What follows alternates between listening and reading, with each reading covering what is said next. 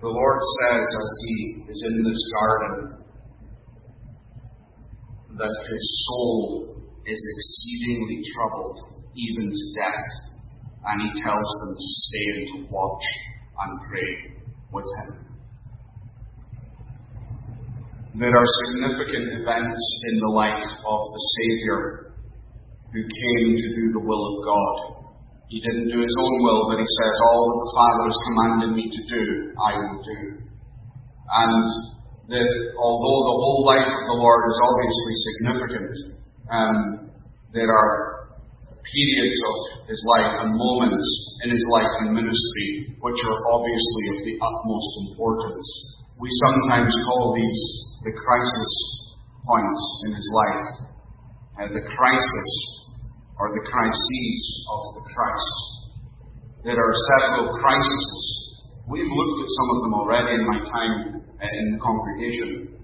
Um, Caesarea Philippi was one of them, where he tests the disciples, and we looked at length of that. That is a significant event, a crisis point where decisions must be made, uh, life-altering events for the disciples and for the Lord. But there are really three main crises in his life. It, apart from the cross itself, which is obviously the culmination and the great crisis. He actually calls it that himself in John's Gospel. He says, Now is the crisis of this world, and the Son of Man will be delivered up, and he will be taken up by God out of this world. And Christ himself called the cross his crisis, because it was world altering it changed history and it changed the destiny of every soul that has ever lived. But apart from the cross, which is obviously a big part of what we're looking at here, apart from the cross, there are three. There really is baptism, the transfiguration, and then this garden. And you'll notice how similar they all are. Um, it's a period of testing for him. He's basically alone in all of these situations. In the last two, he has three disciples with him, but the whole world isn't there watching him, the whole church isn't with him. He faces these things by himself. And you'll notice that God is very active in these situations.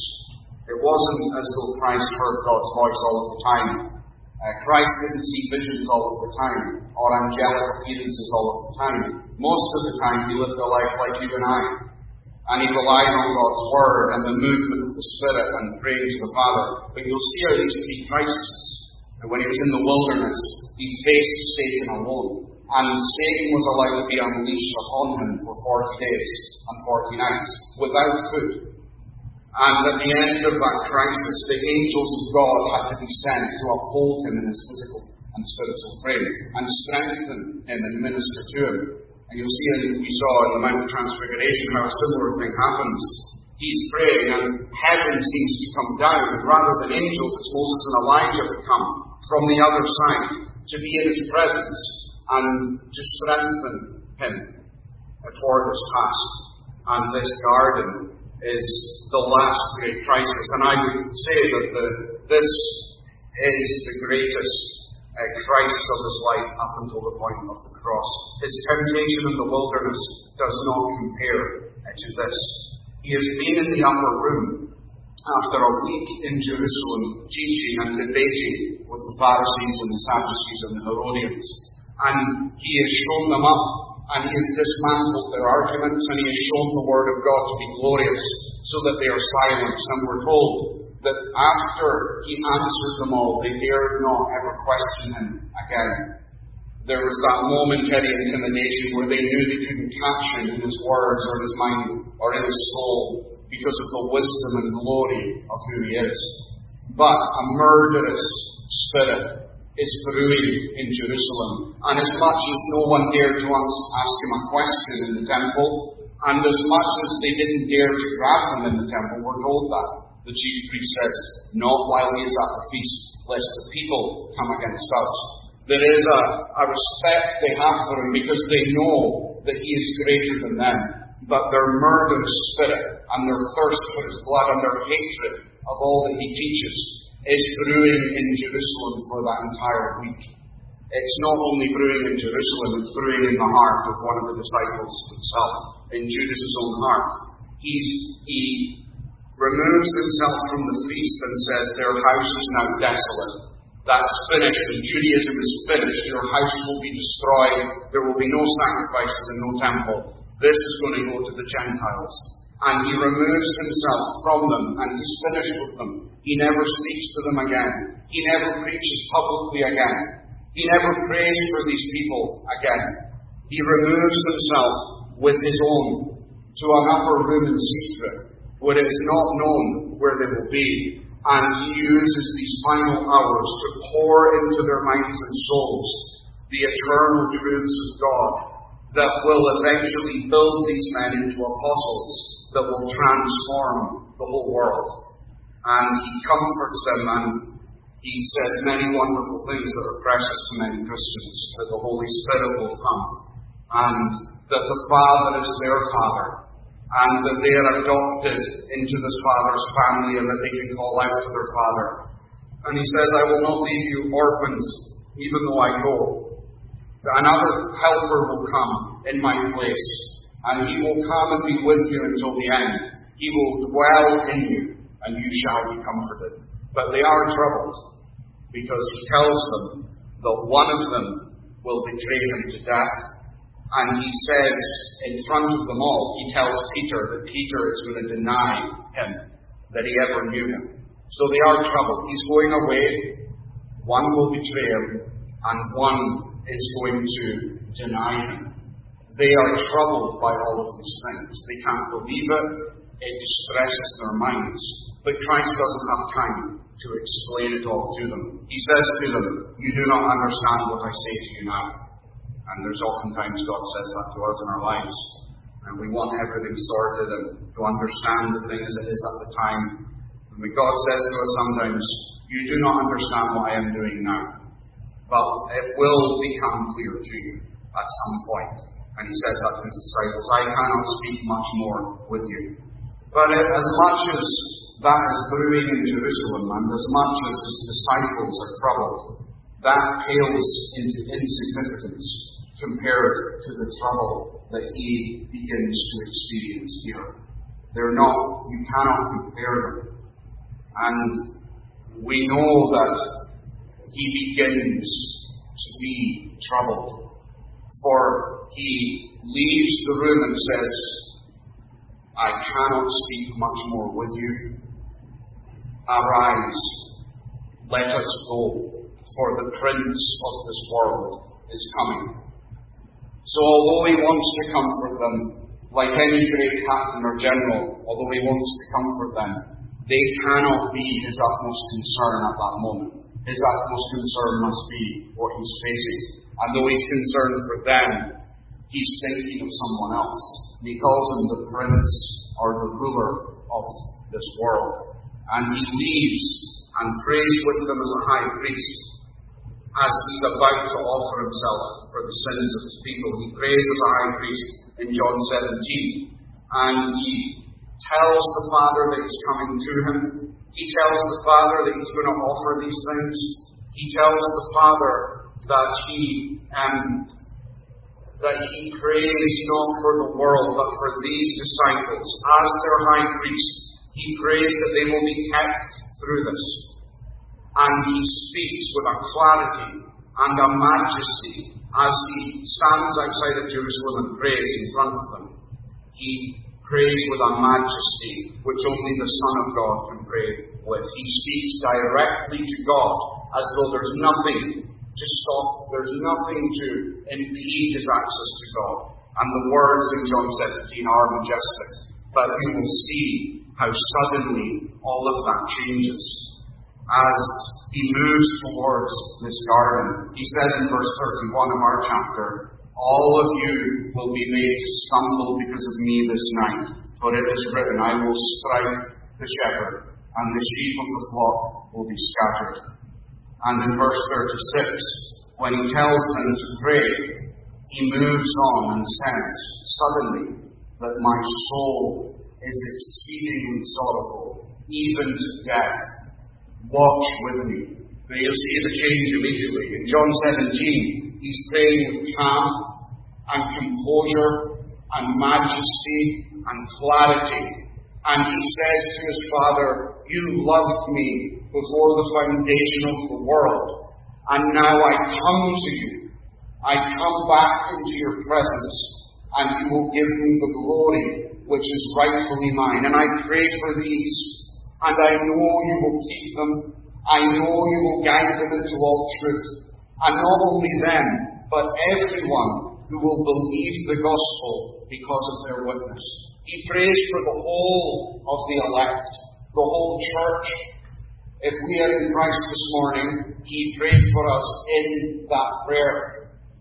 Those great words, not only these, Father, but all who will believe in me because of their witness.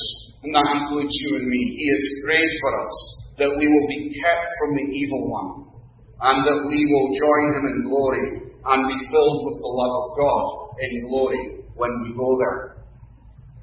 You'll see how wonderful a prayer it is, how it pours out of him as a person.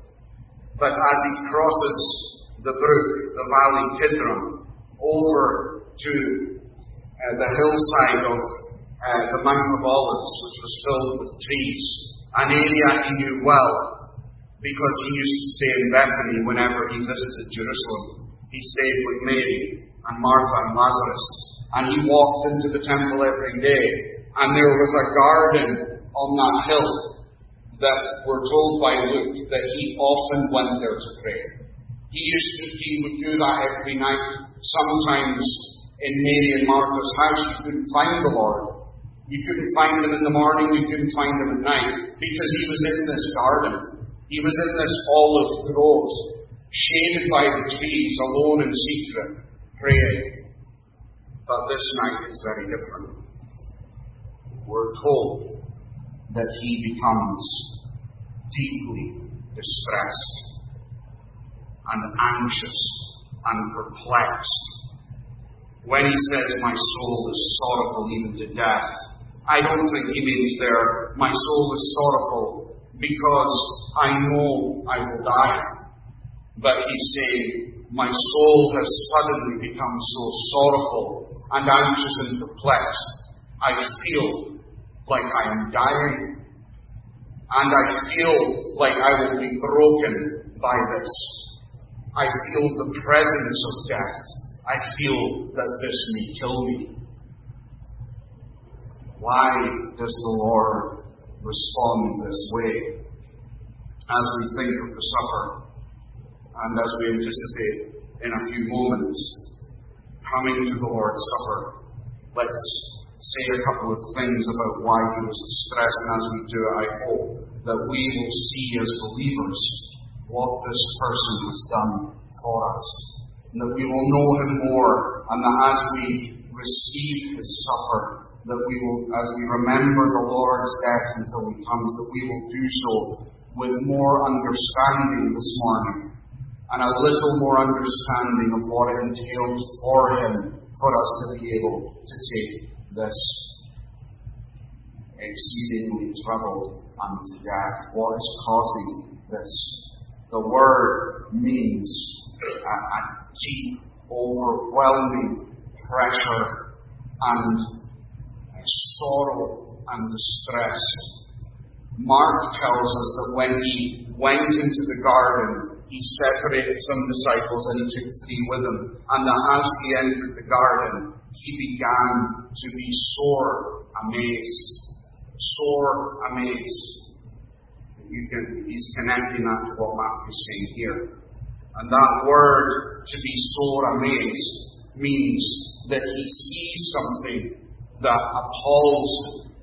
He sees something that astonishes him the word is sometimes translated that, that it horrifies someone. Sometimes used when people see the judgment of God.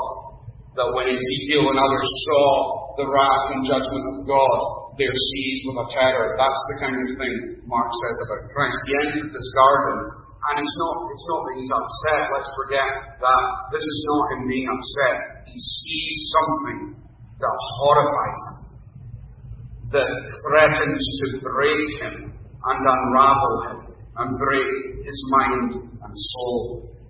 And I think that the answer to what he sees can be summed up in the fact that he mentions this cup. Verse 39. If it is possible, let this cup pass from me. Nevertheless, not as I will, but as you will. He, he, the Lord God presents before the Son something he shows them and gives him insight into something. And when, when, when our Lord and Savior sees it, he is astonished and appalled and amazed and distressed at the sight of it. What does he see? I think there's at least two things going on in this garden a conflict and a cup. And the two of them are connected. Let me just say something briefly about the conflict. He goes into this garden for a conflict. Yes, he had his conflict at the beginning of his ministry with Satan in the wilderness, and we're told that he was there with the wild beasts, and he fought Satan. He fought him in that battle and disarmed him uh, with Scripture. This is different. We know that there's a conflict with the evil one in this garden because he says in verse 41 Watch and pray lest you enter into temptation. Read the verse from Luke that gives us some more insight into that. When he came to the garden, he said to the disciples, Pray that you may not enter into temptation. He is aware of the presence of evil and the presence of Satan. And he knows that these three that were the promising ones in the, disciples' band, these three that would build the church, he knows they're in great danger of falling into temptation because Satan is there as a lion ready to devour those three men. And if he's there to make them fall into temptation, how much more for himself? This isn't mere uh, speculation. Uh, let me just establish it for you. Um, in that chapter, in Luke's corresponding chapter, Luke 22, listen to how much the Lord Jesus describes the presence, the presence of Satan around these events. Luke 22:53. Have you come out as against a robber with swords and clubs when they came to arrest him. When I was with you in the temple, you didn't try to seize me. They didn't have the boldness to seize him. And he gives the explanation for why they're there and why they're seizing him. This is your hour, and this is the power of darkness. Now listen to that phrase, the power of darkness. He says that they're coming bloodthirsty into the garden with Judas to take hold of him because this is the hour the Father has appointed, and this is the hour where the power of the Father will not be present, but the presence will be the power of darkness, the kingdom of darkness, the prince of darkness, and all the servants of darkness. He was in the dark at night in that garden, but he's He's not really looking at the sky or the darkness of the shade in the trees or anything. He becomes aware of the presence, the spiritual presence of evil in that garden. And he calls it the power of uh, darkness. Then we, we see in the same chapter, listen to what he says to Peter.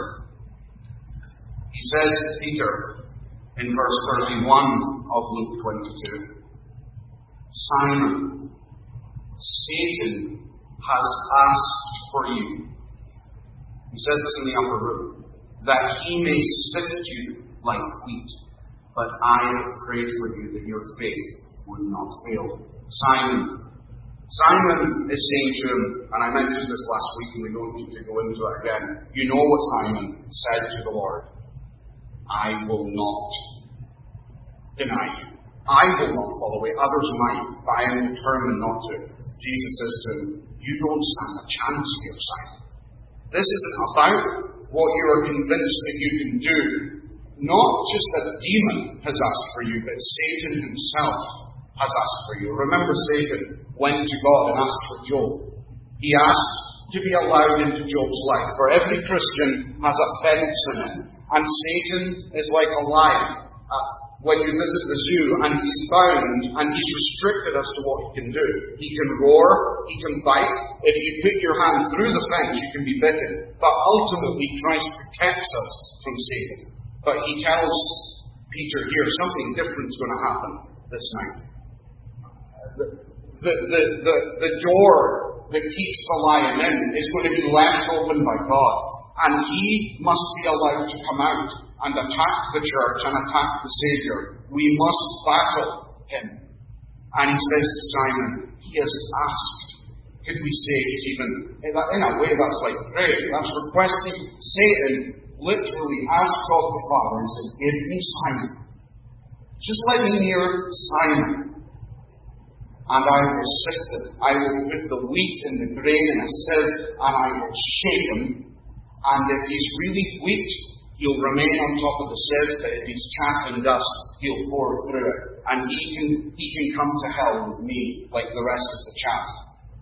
And we may say, what a wonderful thing Simon is shown to be grains of wheat, and if you and I are shown to be grains of wheat, if we're seen to be the real grain, and we're kept in the sieve, and it shows that we're real, yes, what a comfort, it shows that we're real, but which one of us likes to be shaken in the sieve? By the devil himself. And he, he does it. I, I have no doubt that he still requests of God that he shapes certain Christians, and that God does allow him nearness to certain churches and certain Christians and certain great works that God is doing in certain nations, that he allows Satan more room to operate, and it tests the church.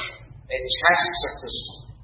Here, this may be something here that you and I will never have to face Simon, this is the hour of the power of darkness, and Satan has asked for you.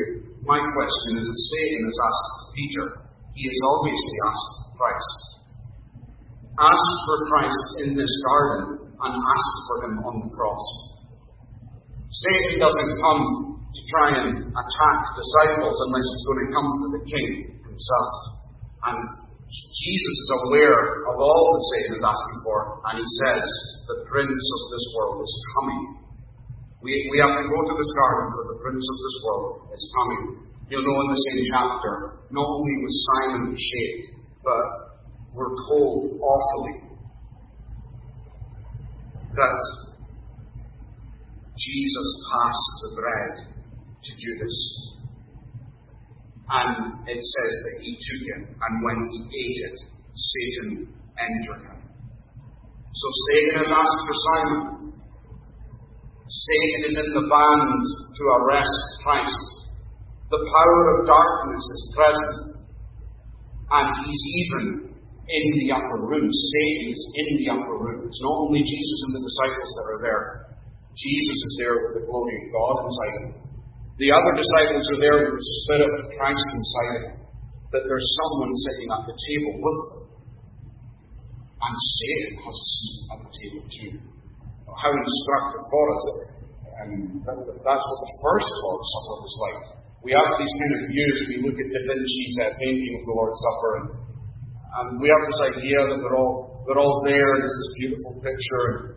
Uh, Judas is this kind of dark, seedy character. And it's not, it doesn't portray real life. At that table, Satan is there as a hungry lion looking across the table at the Son of God because he wants to consume him and devour him. And his best tactic is to use Judas. So you'll see from all of these uh, instances, you'll see that Satan is very active at this time. The Lord God did allow a greater demonic activity during the lifetime of Christ. There's no doubt about that. You don't see a lot of demon possession and exorcism before the ministry of Christ, and you don't see a lot after. Paul did it sometimes, but it's not something that we see as, as an outspread problem uh, today, and it, it certainly wasn't in the Old Testament we infer from that that when the Son of God was born, and when he was there present, that the Lord God allowed the kingdom of darkness, a greater liberty, to reveal itself. As He revealed more grace of His salvation and revealed Himself in His Son, He allowed His enemy to also show His cards. That this is the moment of battle. Uh, in battle, when you stand on the field, there are soldiers hiding in trees and hiding on the other side, and there's a lot of concealment. But when the battle begins, everyone has to show themselves. And the, the enemies run at each other, and then you see who's really in conflict. That seems to be what's happening during the life of Christ. And it is especially concentrated and powerful and demonic this night. And Jesus obviously speaks about it. So when he goes into this garden, he goes from the blessedness and confidence of his earlier prayer and he enters this garden, and the enemy is there. And it wouldn't be just be Satan, it will be Satan and many of his assistants, many of his soldiers, the kingdom of darkness, present in this garden to attack Christ. And I'm sure he's very aware of it. We're told that he looks at the cup and he asks for it to be passed from him we're told that he's deeply in agony and distress, and that he goes back to the disciples and finds them sleeping. And he tells them to watch, and then he goes back with no relief, and then he falls on his face and he cries out. And Luke tells us he's in agony as he prays. His old enemy is there. This is an assault. The presence of malice and darkness and evil are in his garden to come at him, to turn him from his mission, to unravel his mind, to get him to think harsh and blasphemous thoughts of his father, to pressure his soul in a way they had never been allowed to do before, and to pressure it and test it, to test his soul, to see if this soul will, will eventually sin after 33 years. For if they get him to sin in his thoughts and his words, if they get him to fail, if they get him to embrace unbelief, then salvation unravels, and all the world will be lost if Christ sins. And Satan also thinks it's fair game that he can get this person to sin. He Comes at him, and he pressures him, and he fills his mind with trouble, and weighs out and other options. You can see in Christ's mind that he says, if there's another way, if there's some other way for me to save them, Father, nevertheless, not what I will, but what you will. Satan is close to him, and we're, we're told actually when he tempted him at the beginning of the Gospel that he left him until an opportune season. Satan slithered away from Christ in the wilderness, ashamed, he thought he could make this man break, and he couldn't break him. And Christ resisted him and rebuked him, and he left. And it says he left for an opportune season. Here is the opportune season. And as this darkness and the presence of Satan and the presence of evil, the insinuations of this fallen, evil, malicious Spirit attacks Christ. Christ is pressed into breaking point as he tempts him to try and go aside from his mission. And as our entire family fell in a garden at the beginning of the world, that even then we see the nature of God in that perfect world allowing at least a little of Satan's kingdom to enter. He, he, there's a proof actually that Satan is definitely in this garden. If he was there with Adam and Eve, is he not there with the Son of God? And as God allowed Satan into that garden to question Adam and Eve, to tempt them, to break them, so here is the second Adam, the last Adam, the Adam by which we fell, our Father, who we believe is in glory and justified by the grace of Christ. That Adam who was innocent and who knew God face to face, he fell. without sin in his heart initially. He fell by these temptations, and we see Christ not upright like Adam was in the garden, not there with his wife to be a support and a help to him, not surrounded by fruit and light and beauty and perfection, not with a wall and a, a border around the garden to show that God protects them, with the presence of God walking with them in the cool of the day in that garden. Adam had everything he needed to not sin, and we see our weakness that we sin.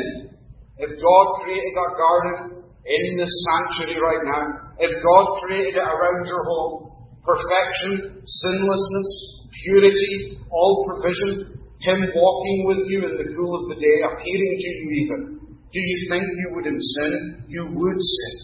We all sin. We all find sin too interesting. We want to know it for ourselves and we rise up in pride against God and we say, I'll try this once, but I want to know good and evil for myself. Adam fell with everything for him.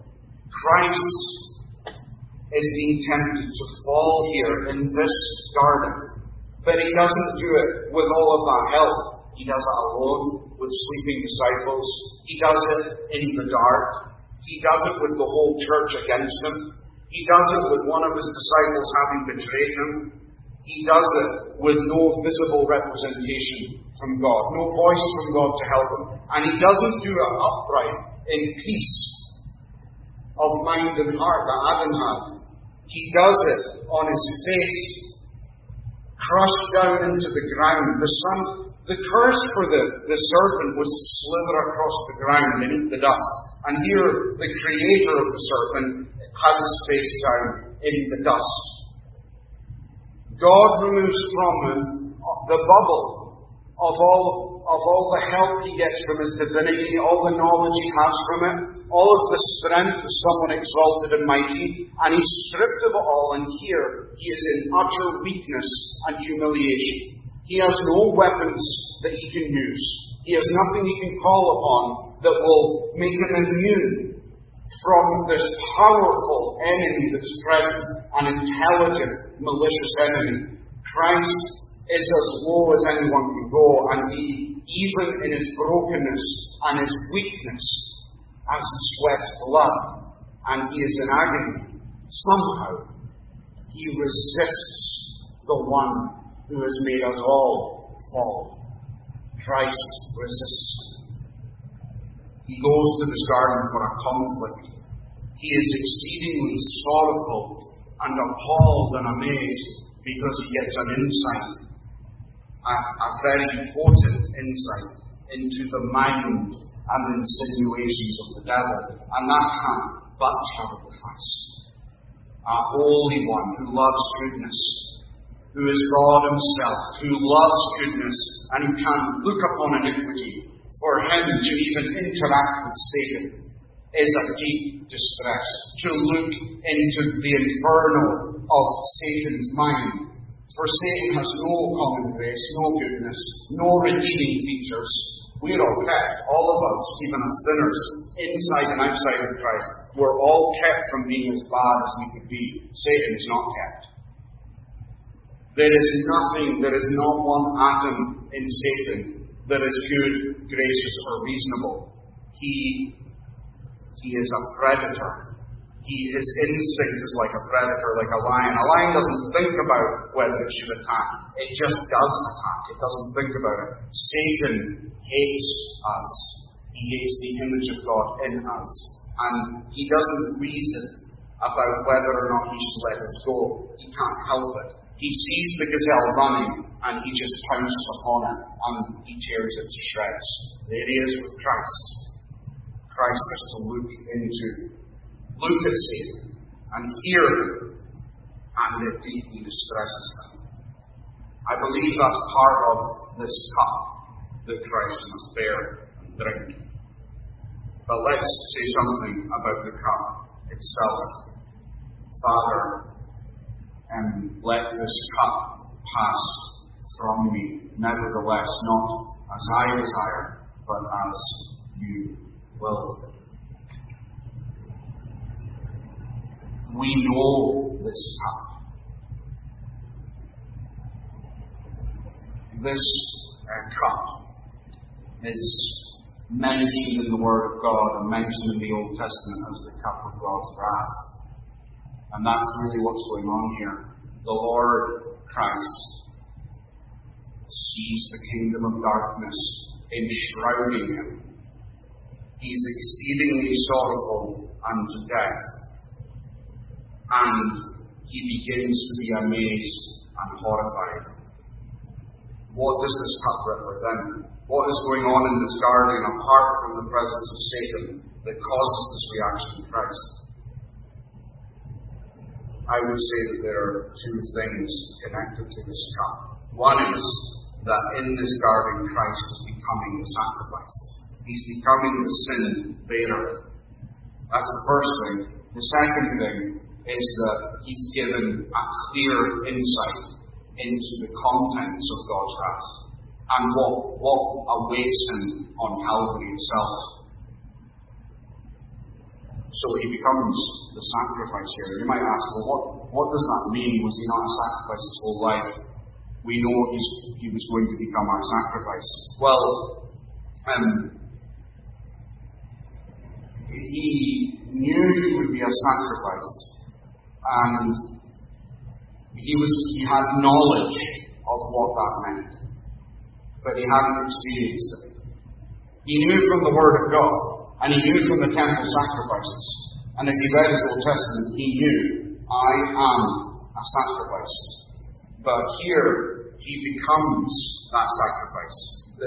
Let me explain it like this. Just before he came in here, he prayed as high priest. For us to be reconciled to God, there must be a high priest. And the high priest has to slay the animal, and he, he has to go into the temple with the animal and offer it. And we need both to be saved. We need a high priest and we need a sacrifice. And the high priest was cleansed outside the temple. He was washed, and he had to be a certain age and a certain conduct, and he had to be a righteous man and all of these things. And he was a, a type of Christ. You, that is a picture telling us to wait for this great high priest. In John 17, as he leaves the upper room, he prays as a high priest. He doesn't pray as a sacrifice. He doesn't speak about offering himself. He, he prays on behalf of his people. He intercedes for his people. That is what a high priest does. But I think the answer to the great change in atmosphere when he enters this garden is that the cup is put before him. The, the cost of that sacrifice is put before him. And in this garden, he is shown what it means to be a sacrifice, and I believe he becomes the sacrifice in this garden. That just as in the Old Testament sacrifice, the priest would pray, and he went in to intercede for the people, but he took an animal with him. He must have something to offer. And what he did was, when, as he prayed for the church, as he prayed for Israel, he acknowledged their sin, and even his own sin. Israel has sinned all year. And on this day of atonement, this day of sacrifice, all of their sins are going to be placed on this animal. And as he prayed for Israel, he prayed to the Lord and placed his hands on the animal that the sins, the guilt, would be transferred to the animal. Then he took the animal in, the scapegoat, the sin bearer, the one on whom the guilt of all the sin was, and he slayed the goat. He slaughtered the goat. That's what's going on here. Christ is outside, and he prays before he comes to the cross for his people. And in this garden, the guilt is transferred to. It's shown here in the form of a cup, and he sees it, and he's horrified. He is becoming the sin bearer. That's what happens. You, you know that what happens next in this garden is as soon as he's finished the season of prayer, my betrayer is at hand, verse 46. And then a band of men come to seize him, and they bind him as a criminal. It's at that point that he's treated as a sacrifice. He must then not only know he's a sacrifice, but willingly give himself as that sacrifice. Christ knew his whole life that he was a sacrifice. But in this garden, the Lord brings before him all that that means. And he has to look at it and say, I am willing. Put it on me. You can't force someone to die for the sins of his people. He must do it because he wants to. He has to exercise his will. And as you'll notice, as soon as he accepts it, he's arrested, he's bound, he's beaten, he's spat upon, he's taken before tribunals and pronounced guilty. And he's mocked and he's cursed, and then he's taken to Calvary, and the Father deals with him on Calvary. This is the point at which he accepted, I am the sacrifice. Tie me up. Tie me up. I willingly tie myself up, and you can take me. So if you're asking, if you want to know more about your Lord, He is your Savior if you're in Christ. If you want to know more about what He's done for you, He went to this garden. He became the guilt of all His people, millions of sinners. He was made sin, Paul says. He was made to be sin for us, that we would become the righteousness of God in Him. In this garden, he becomes sin. He becomes the sin bearer. He becomes the curse. He's shown these things in the garden. He's shown what all that is in the cup that he must drink on Calvary, and he can see what's in it. He can smell it. He tastes a little and anticipates a little of what it means, and it horrifies him because he sees for the first time what it means really to be made sin. He sees for the first time what is in that curse. He sees the guilt as it's laid on him judicially. He sees the, the connected penalty and conscience and everything of all the sins that his people throughout the ages have committed. All of our sins are there in that garden and they're in that cup and the guilt of them, and the terror of them, and the disturbing nature of them, the poison of them, the anger of God against them, everything that happens in our conscience when we are made aware by God of certain points of our sin. And you'll all have experienced that when God pierces the conscience, we see the sin, it disturbs us, we have no peace, and it just hangs there, and it's like a thorn that's releasing poison into our souls. Well, imagine what it was like for Christ doing that for the whole church. He becomes our guilt in this garden. He becomes the sacrifice, but he is also, um, he is given a vivid sight of the sufferings that he will entail. Not just that he's guilty for his sins, but he is shown in this cup what God will do to sinners. The wrath of God, the justice of God. The opposite um, the opposite thing towards God's holiness, the opposite attribute. When you see how holy and good God is, how opposed He is to sin, how His nature just destroys sin. You see His purity, You swing it right round to the, the other side of the strict, merciless, just dealing with sin. That's because of God's goodness. We think that it's severe because we're not good. Our judges aren't good, our presidents aren't good, our senators aren't good. Not really. We don't understand at all how awful sin is, really. We make excuses for it, we embrace it, we we lather ointment on it. When God looks at sin, He doesn't need to be uncomfortable and make excuses for it. God is completely apart from it, and He's the only objective person. He can look at it and see exactly what it is. and he weighs up what it deserves, and he will bring the punishment for what it deserves. That's what Christ sees here. What the prophets call the cup of the judgment of God, the cup of trembling, the cup of wrath. Jeremiah, Isaiah, Ezekiel, God has always promised this. He promised that He would pour out a cup of wrath and trembling to the nations and they will drink it. One of the Psalms says, The Lord's hand holds a cup of wine, a powerful blend, and the wicked will drink it until the end. We have to understand this, this attribute of our Father. We have to understand that this, this is essential to our salvation. We're simply not saved if we don't think God has wrath against sin. I don't know what we ask God for, and when we ask Him to save us, I don't know what we ask Him to save us from. For Christ told me to flee from the wrath to come. And I, I can't meaningfully love my Lord and Saviour unless I know what the wrath to come is.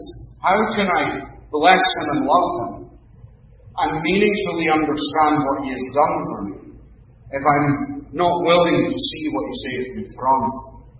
And it's so hard for us to enter into it.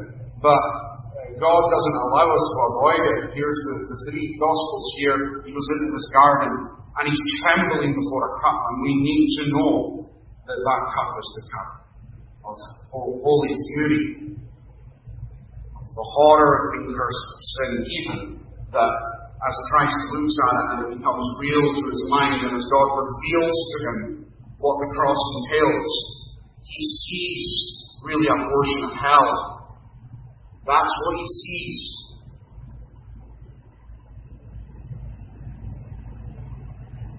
For that's what God will punish him with. When you see him cry, My God, my God, why have you forsaken me? When you look at the cross, we're not looking at physical death. As important as that, as that is to save us, part of it is that. We're not looking at emotional disturbance. We're not looking at tiredness or pain, even. Those are there and they're part of it, but it's not the heart of the thing. The heart of the thing is that God is cursing his son.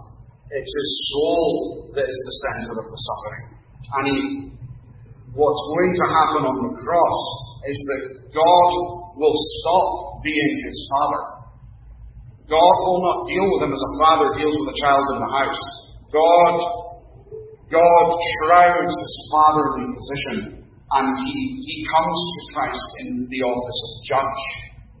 And he doesn't look at Christ as his son. He looks at Christ as the, the person who is personally responsible for billions and billions of sins. Do you understand that, Christian? That's salvation. We need to know that. We need to know that's who our Father is and that's who our Savior is. Our Father is not a cuddly toy. Our Father isn't Mr. Nice Guy. Our Father isn't the one who just blesses and keeps us and helps us. Our Father cares about justice and the morality of a soul. And sin is a, a problem that is as old as the world, and God has to deal with it, and our sin is a problem. And He, he looks away as a father, and He deals with Christ as a judge to a criminal. And the cup that Christ have to drink on that cross contains the righteous judge, his sentence for all that I've done wrong and that you've done wrong in all our thoughts and words and actions. That's what's in this cup. Christ knew about this. Christ knew his Old Testament. Christ had an awareness of the holiness of God that no one ever had. Christ was nearer to God than anyone ever was or will be. But even for him, when God reveals something of the smell and the taste of, of what's in that cup, even Christ, who knew that there's judgment in it, it's different for him to know it and for him to see it. When he begins to see the pain of hell, when he begins to see the hopelessness of hell, how there's no hope there, no hope of release, when he begins to see in that cup the unbridled and perfect anger of a just God against rebels and the sexually immoral, and the proud, and the gossiper, and the idler, and included everything on the list. We think our sins are little stings that we can just rub out. We take an eraser and just rub them out, like we make a mistake when we're doing math. We think we can just rub out the sin. We have no idea what sin is. I have no idea what sin is really. We can explain it to each other, but this garden tells me I don't really know what sin is. Because the Son of God looked at my sin and he fell on his face and asked God to not bring him to be judged for that sin. That's how disgusting and horrible, eternal and hellish my sin deserves. When God looked at what I should be punished for, when the Son looked at what I should be punished for, he was horrified. He is horrified at how I have lived my life and how you have lived your life. I know these aren't popular doctrines, and there will be another time and another week to speak about His love, His grace, His adoption, His mercy. But what is mercy if He's not showing mercy for something like that? We abuse and we, we basically insult His mercy when we make so little of it. God is merciful because He winked at the little word I said, and it doesn't really matter. It does matter. Our, our, our thoughts, our pride, our gossip is in that cup. And when Christ sees how we've lived our lives, and God tells him this is the hellish penalty for it, Christ horrifies me. Let this cup pass from me.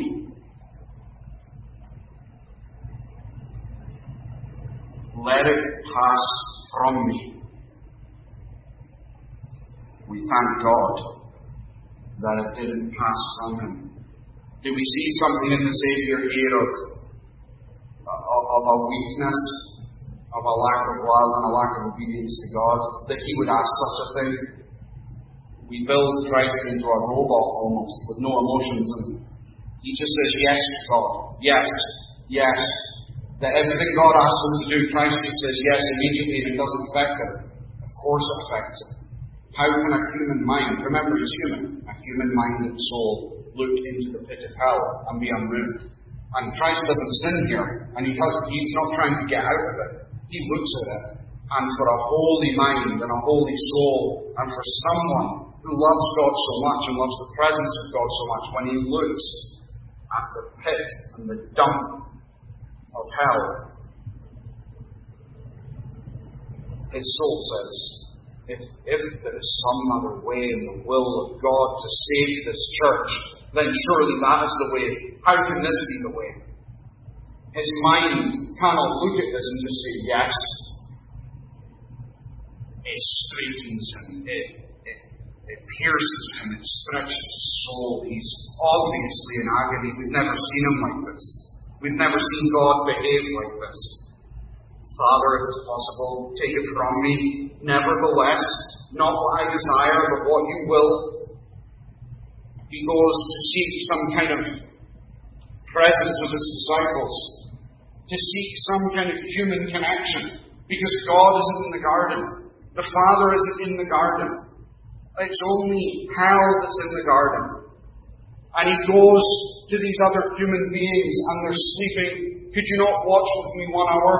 Watch lest you fall into temptation. And then it says he goes back and he falls on his face again and prays the same thing again.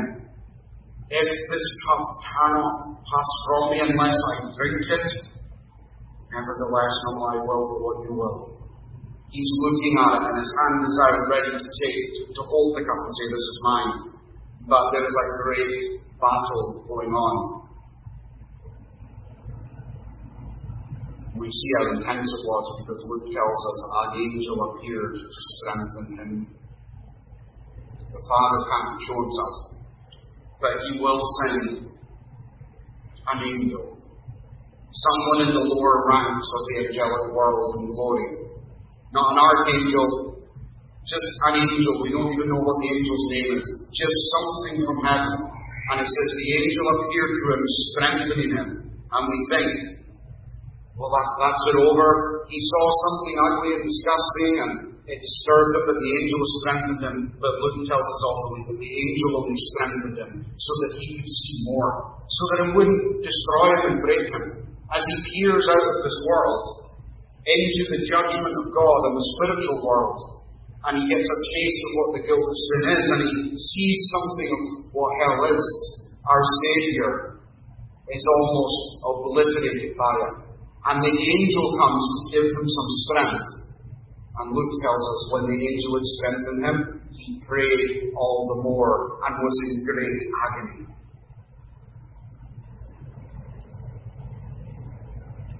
Why did you do it, Lord?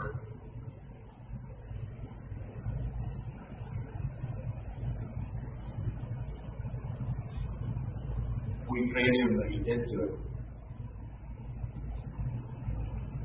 What a wonderful comfort and consolation it is, although it disturbs us that we look at this garden from the outside. And that's the point. That He was there, we weren't there. What a wonderful consolation that when I consider and look at my life and count up and stack up all of the disobediences and sins and, and, and evils and falling shorts, even things that we might call good and holy, the way we pray, the way we sing, the way we listen, the way we preach, the way we fellowship with one another, the way we interact with other Christians. All of these surely in our mind are baptized into new things, but how much sin is in it all? How much selfishness, self-seeking, all these things. What a, what a comfort for any of us this morning who needs Him to look at this, because as, as disturbing as it all is, this is what it says. That there is someone who loved me so greatly and deeply and eternally that he looked at the serious implications of the way I have lived. When I'm blind to it and push aside, and I think it, it's not it's, it's not going to be paid for, when we think life is just fun and we can do whatever we want and there's never going to be any consequences because we're good anyway. What When, when I look at my life and take a real look at how many sins there are, millions. I think I, I preached on this once and I think I worked out how many times we would sin if we sinned ten times a day and we lived for 80 years. And it was something like 200,000 each of them deserving God's judgment. We aren't small sinners. We're not. What a comfort to, to see Him on the edge here and for, for the fact that the cup did not pass from Him. Because if it had passed from Him, you and I would have done He didn't pass from him, he took the cup.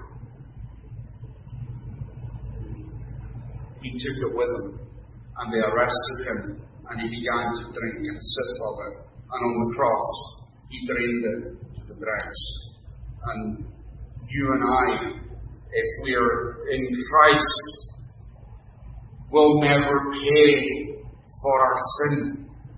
We may be chastened for it, we may be uncomfortable for it, that really awful things may come into our lives for various reasons. But if I'm in Christ and I pray and believe that it is so, then I, I'm never going to taste hell. I'm never going to taste absolute hopelessness. I'm never going to taste, I'm never going to know the presence of the evil one like that. I'm never going to see the anger of the judge ever. He may be angry as a father, but I'll never see anger of the judge.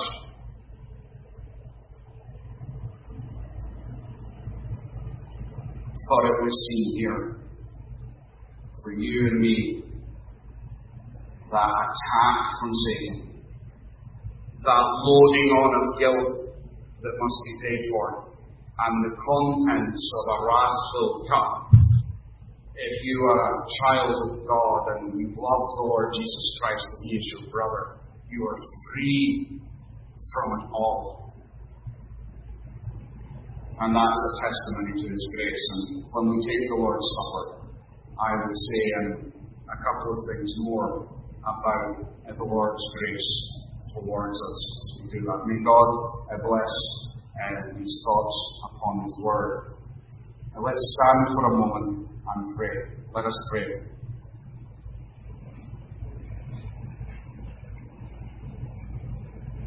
O Lord our God, we ask now that as we have looked at these solemn things, when you command us to remember the Lord's death until he comes, and as we read from Isaiah of his sufferings, how important it is for us to understand what the Saviour has done.